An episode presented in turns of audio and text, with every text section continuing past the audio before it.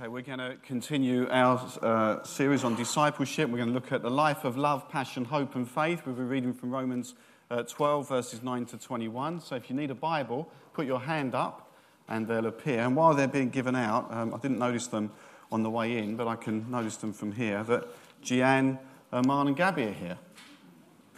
Here they are. Do you remember me? I remember you. I was student minister here when uh, I think when uh, you were here, and uh, and then after I left, I think you went. But welcome, it's good to see you. And I don't know if we knew uh, they were here or not, but I've just been pointed out to me. It's lovely to see you. So um, Romans 12, 9 to 21. Romans 12, 9 to 21. If you're using the church Bible, that's page 1139. 1139. Romans 12, 9 to 21. Words of Paul the Apostle.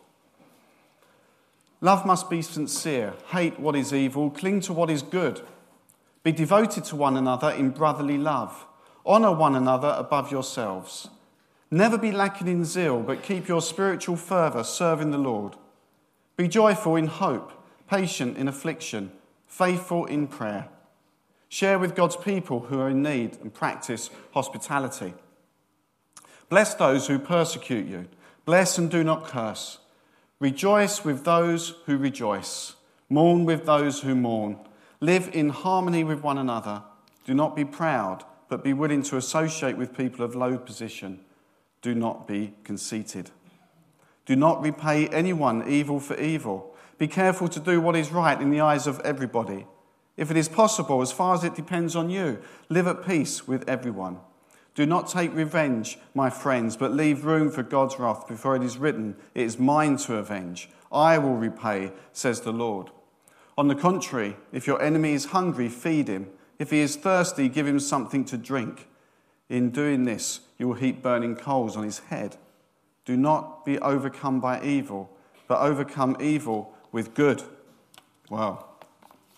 Good words. And as we're uh, remembering what it is to be a disciple of Christ, uh, someone who learns, an apprentice, we need to take these words of God through the Apostle Paul seriously. And when we look at that, uh, again, we're reminded how hard it is and our total reliance on the Holy Spirit, God Himself uh, living within us. So Graham has stolen my thunder because the opening line in, my, uh, in this uh, talk about a life of love, passion, hope, and faith was it's coming home and uh, we don't know whether it's going to be coming home or not. But the World Cup is on, and there's a lot of passion about, isn't there?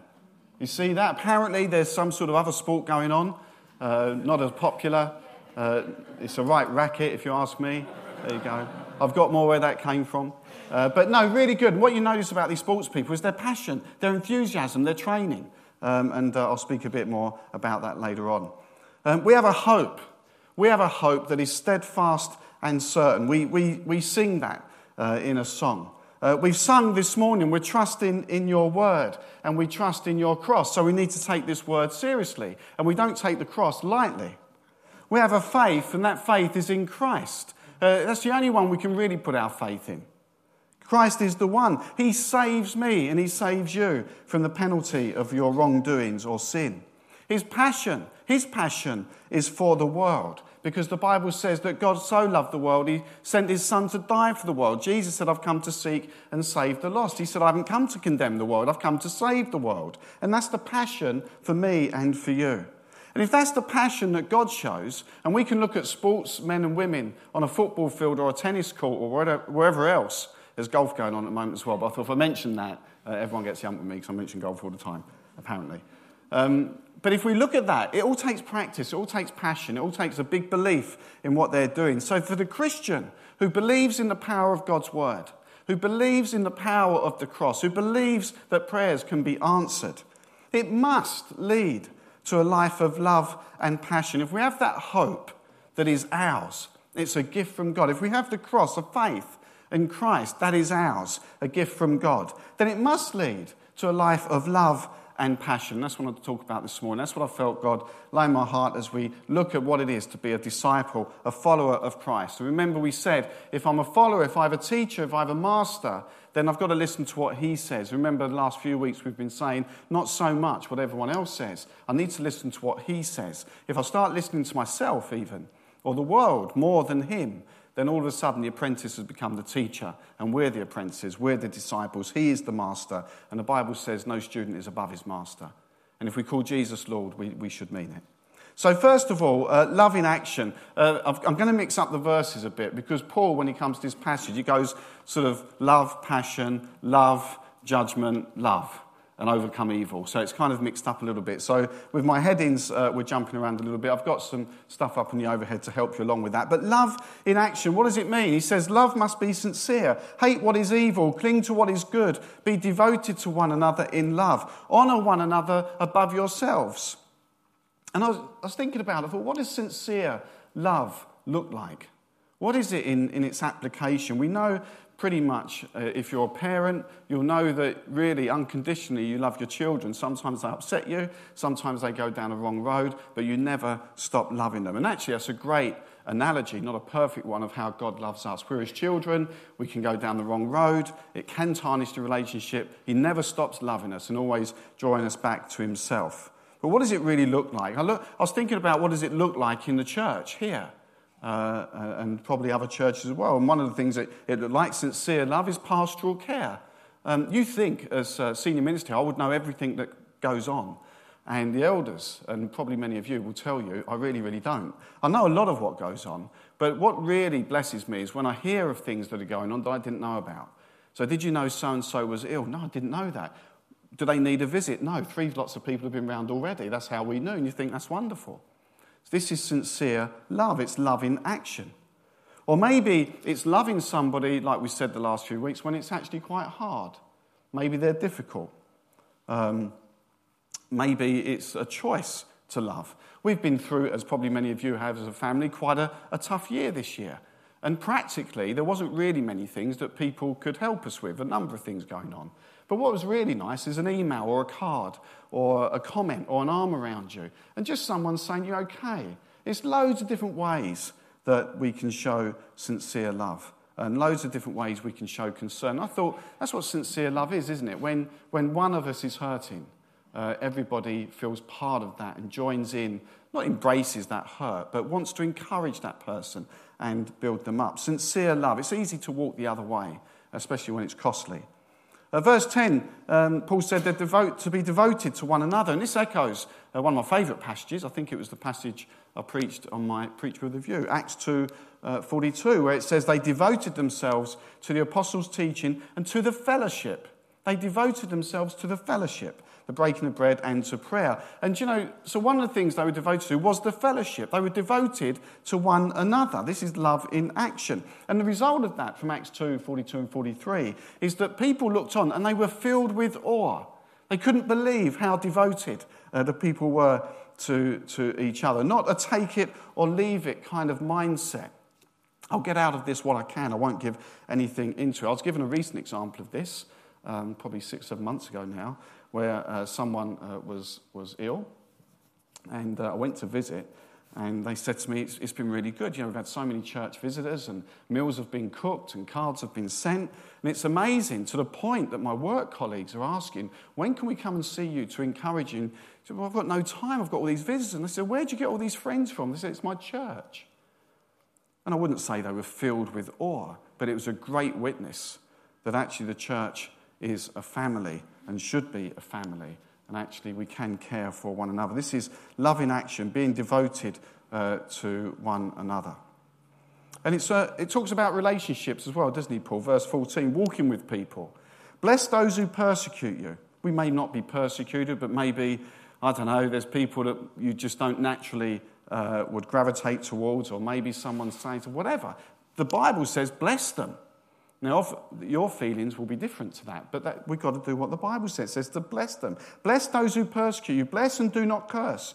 Rejoice with those who rejoice. Mourn with those who mourn. Live in harmony with one another. Do not be proud, but be willing to associate with people of low position. Do not be conceited. And it speaks to me as, as walking with people where they are. You know, I'm not perfect, nor are you. And so, that, so we need to re- recognize that we're walking with people, some of them are hurt and broken as we can be. And we're just, we're just told to walk with them and love them and bless them and pray for them.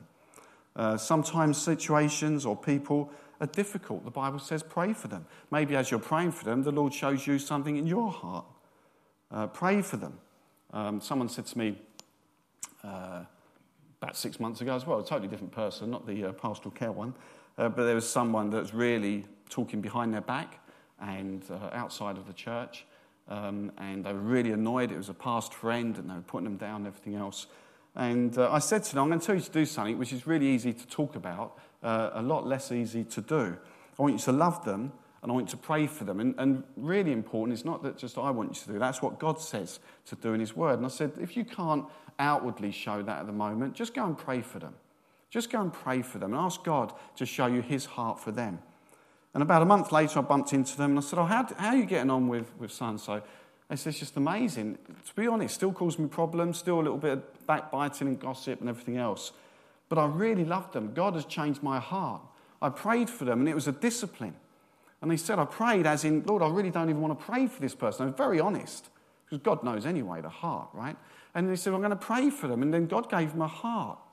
It turns out there was something going on in that person's life behind closed doors. Eventually it came out, loads of grief and hassle, and you understand uh, where that's coming from.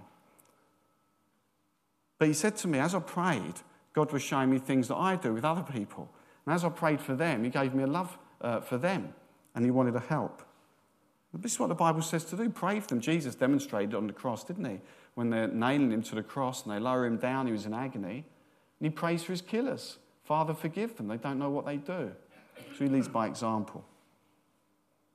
The enemy loves it when we go against God's word because you can see then how the trouble and strife would start. And Paul uh, uh, says in verse 9, hate evil, hate evil. Do what is good and hate evil. Verse 17, do not repay anyone evil for evil. Be careful to do what is right in the eyes of everyone. If it is possible, as far as it depends on you, live at peace with everyone. Do not take revenge, my dear friends, but leave room for God's wrath, for it is written, It is mine to avenge. I will repay, says the Lord. On the contrary, if your enemy is hungry, feed him. If he is thirsty, give him something to drink. In doing this, you will heap burning coals on his head. Do not over- be overcome by evil, but overcome evil with good. I love the last bit of that. Overcome evil with good.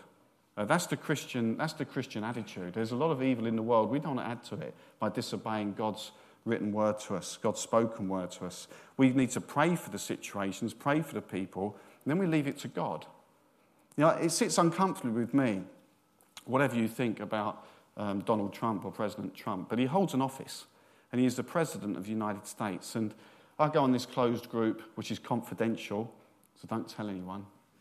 Um, is the Baptist Ministers UK Facebook group. They don't even let the regional ministers in in case we want to moan about them as well. And, and there is a lot of moaning. I don't really, I've never put anything up there. But one thing that struck me this week is um, President Trump is visiting. You may, may or may not like that. You may or may not like what he stands for. But he's the leader of a major economy uh, in the world. He is the leader of a major nation in the world. I don't agree with much of what he says. Some of it I do, some of it I don't.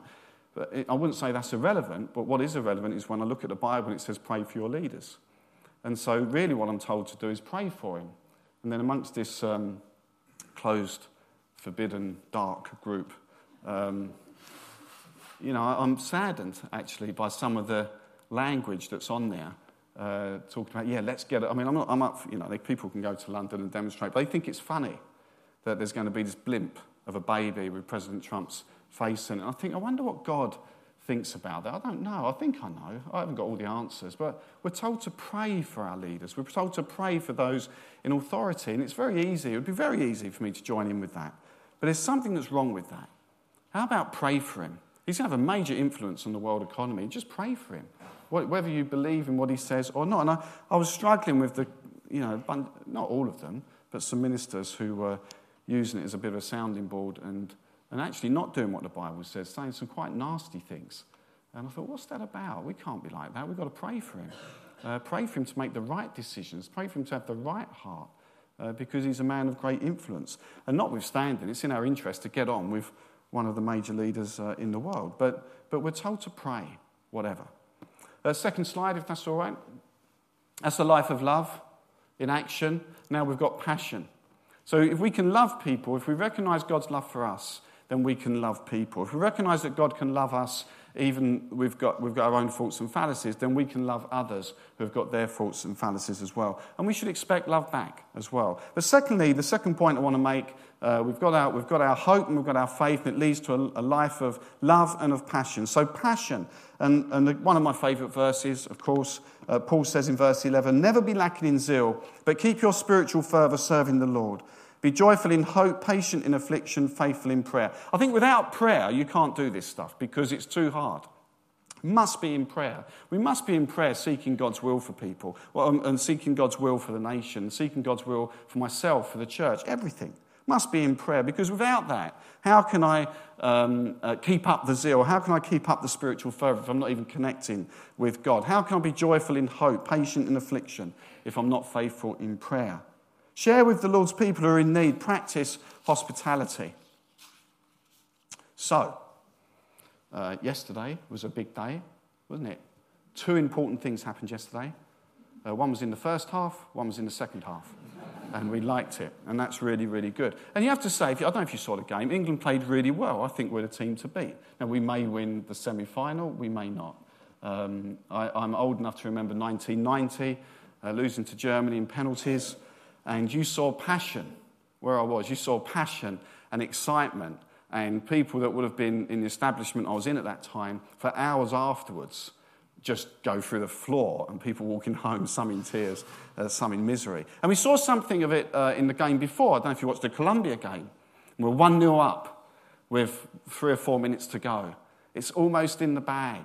Now, if you're a West Ham fan and an England fan, we could be 5 0 up again. If we're a West Ham fan, you could be 5 0 up against Tottenham with three minutes to go. You still don't celebrate because we've been there before and lost.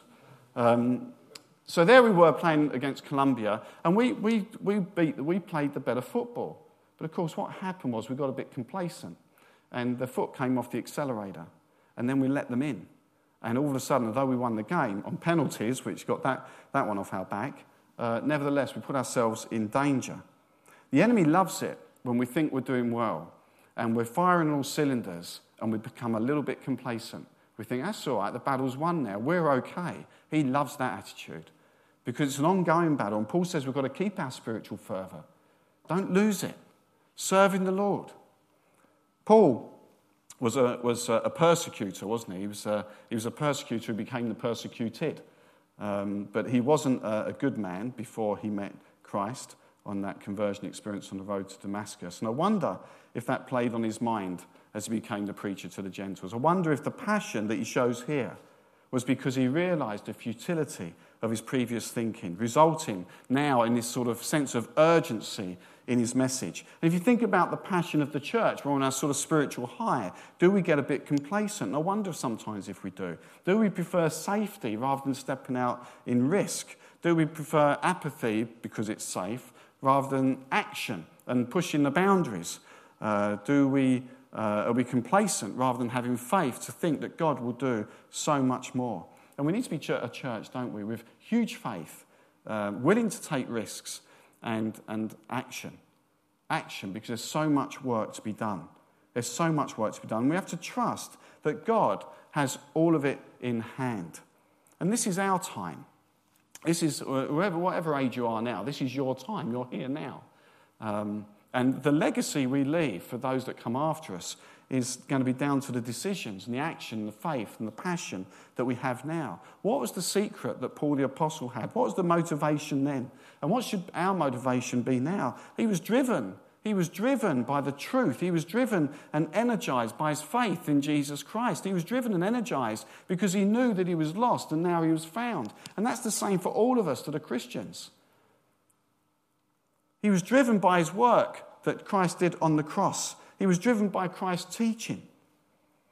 And then he looked at his life and how it was, and then he thought, well, now I have to live my life as an example. Look what God has done for me. And isn't it great that God Himself says, My presence is with you now? And you can go out and do all these things. Let's not miss the time that we're in.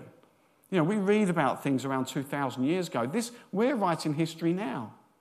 We're using God's word and we're making a difference. This is our time.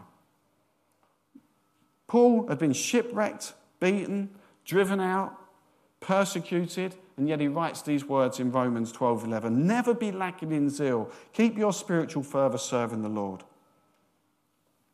You know, we have to have enthusiasm about our faith. We should have enthusiasm about our faith. We've got the best message in the world. I love, I love the word enthusiasm. I love it when people are passionate. Sometimes I think that people think the more spiritual you are, the sadder you must get. It's wrong. And Colin prayed for, prayed for joy. We should have joy. Uh, we, we know, uh, Billy Graham said, didn't he? Um, I think I've mentioned this before, I'm going to say it again. He said, um, he says, a lot of worries in the world, but it's all right. I've read the last book in the Bible. It's going to work out okay. And it's true, whatever this world throws at us and life throws us, which it will, we will be okay. And we can have joy because we know that God has us. The word enthusiasm comes from two words, en and theos. Theos means God, it means God infused. See enthusiasm on the football terraces yesterday. See people singing, clapping their hands, worshipping. Does it remind you of anything? You don't see them, do you? Saw the newsreel after, after England won. You don't see them going, yeah, um, well, back my football team. Um, yeah. Look, I can invite you on a course if you like. You can learn about them. Um, I mean, I'm really happy they won. I'm full of joy. You don't hear that, do you? What you see is they're going crazy. I'm not saying go crazy, because that will scare people. Um, but, but they're going, they're so passionate. They're there in the stadium, they're singing their songs, they're raising the arms in worship. They're worshipping the wrong people, in a, in a sense. Uh, they're, they're singing songs, they're doing all the things we do, but they're so passionate. They're so passionate. No one says a word. You get a bit of passion in the church. You know, we're getting a bit emotional in that church. A bit happy clappy, they are. A bit happy. You're not allowed to be happy if you're in church. Can't clap, but the Bible says you can. It says you can dance. There's a challenge. What song's on next? It's a slow one, isn't it? No slow dancing, please. We're in church. I think the more in God we are, the more enthusiastic we'll be. The Apostle Paul was such an enthusiastic person with so much energy and drive. He said in Colossians 3:23, "Whatever you do, work at it with all your heart as working for the Lord and not for men." If we realize that everything we do, if the worship band are playing and using all their gifts and Bernard leading or me preaching, recognize I'm sort of doing it for you, but I'm really doing it for God. They're doing it for God. And although we say thank you, really, their services to God. This is a gift that God has given them. They're using it, and you've all got uh, various gifts. Never be lacking in zeal. Keep your spirituals fervour. Why? Because you're serving the Lord. You're serving the Lord in all you do. So, what do we want to do when complacency sets in? The Bible says to combat it with enthusiasm. You'll serve, the, serve God with enthusiasm.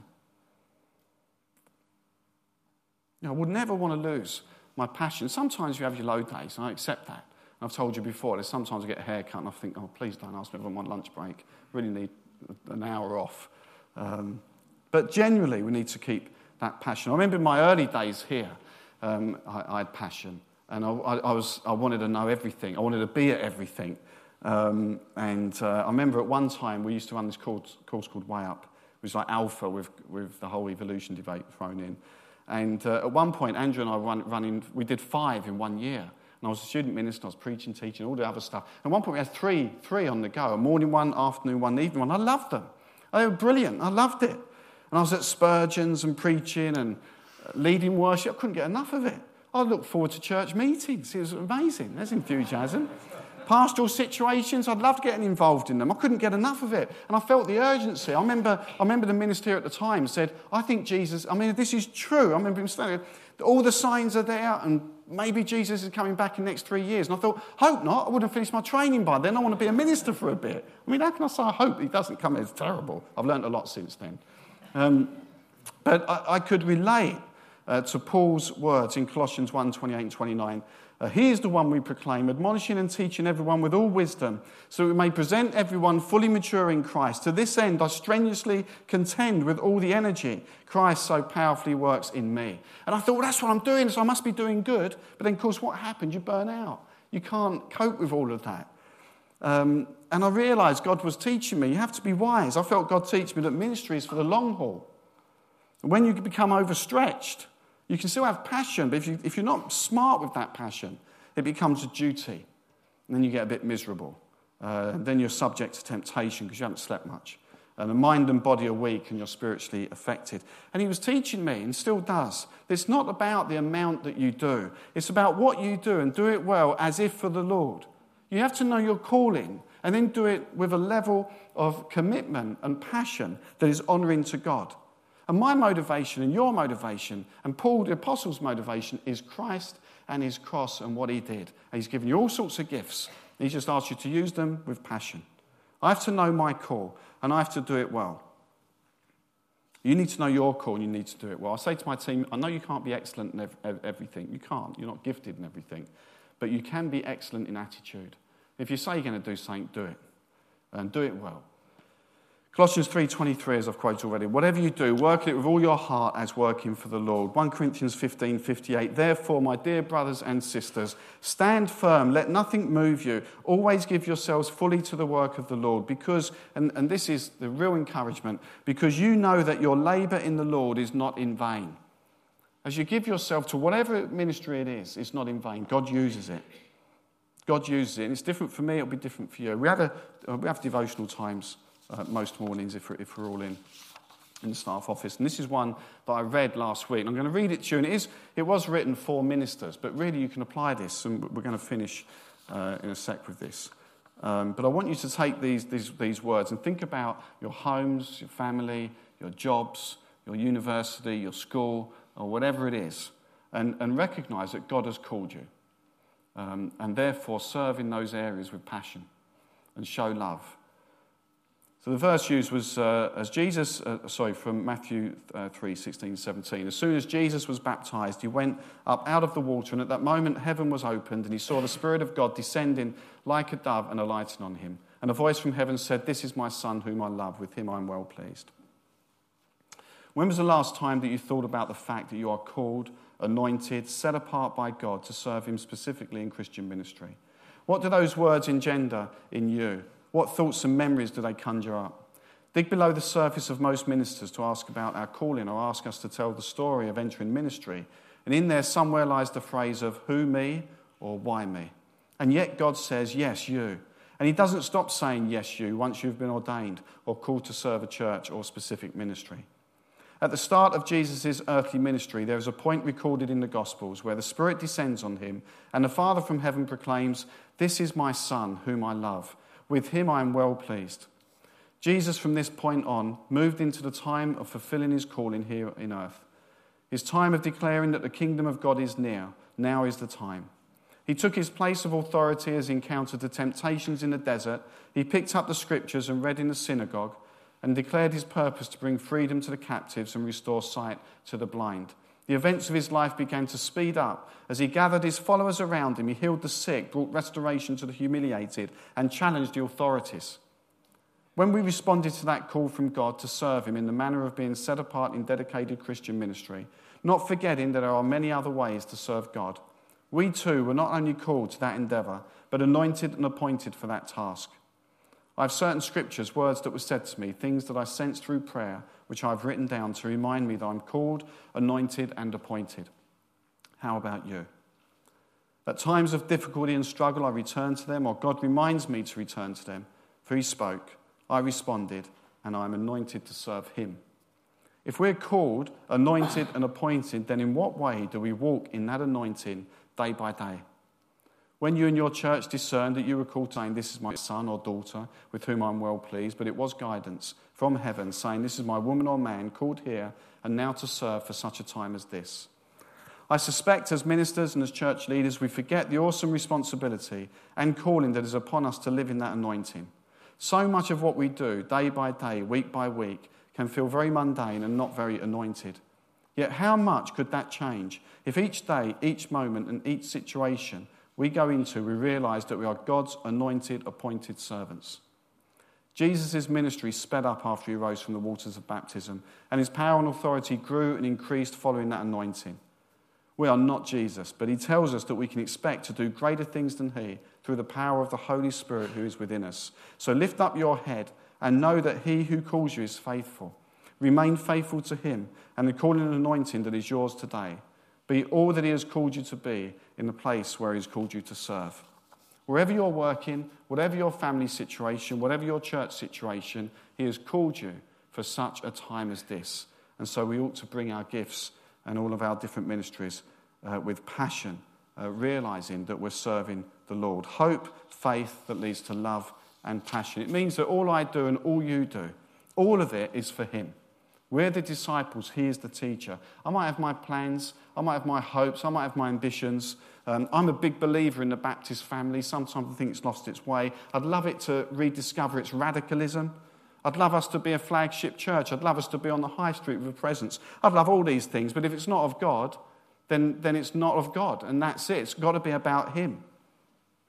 I'd love us to be some sort of Baptist church where we can equip other people. I'd love to see that moving forward, but it's got to be about Him. So, any of those ambitions and your ambitions and gifts and ministry, whatever it is, say to Him this morning, it's all for you. We're going to sing this in a second. It's all for you. And wherever you are, recognize that you serve Him. And so you need to serve with love and passion. And when you do that, you're doing it for Jesus. Amen. One of you liked it. Thank you.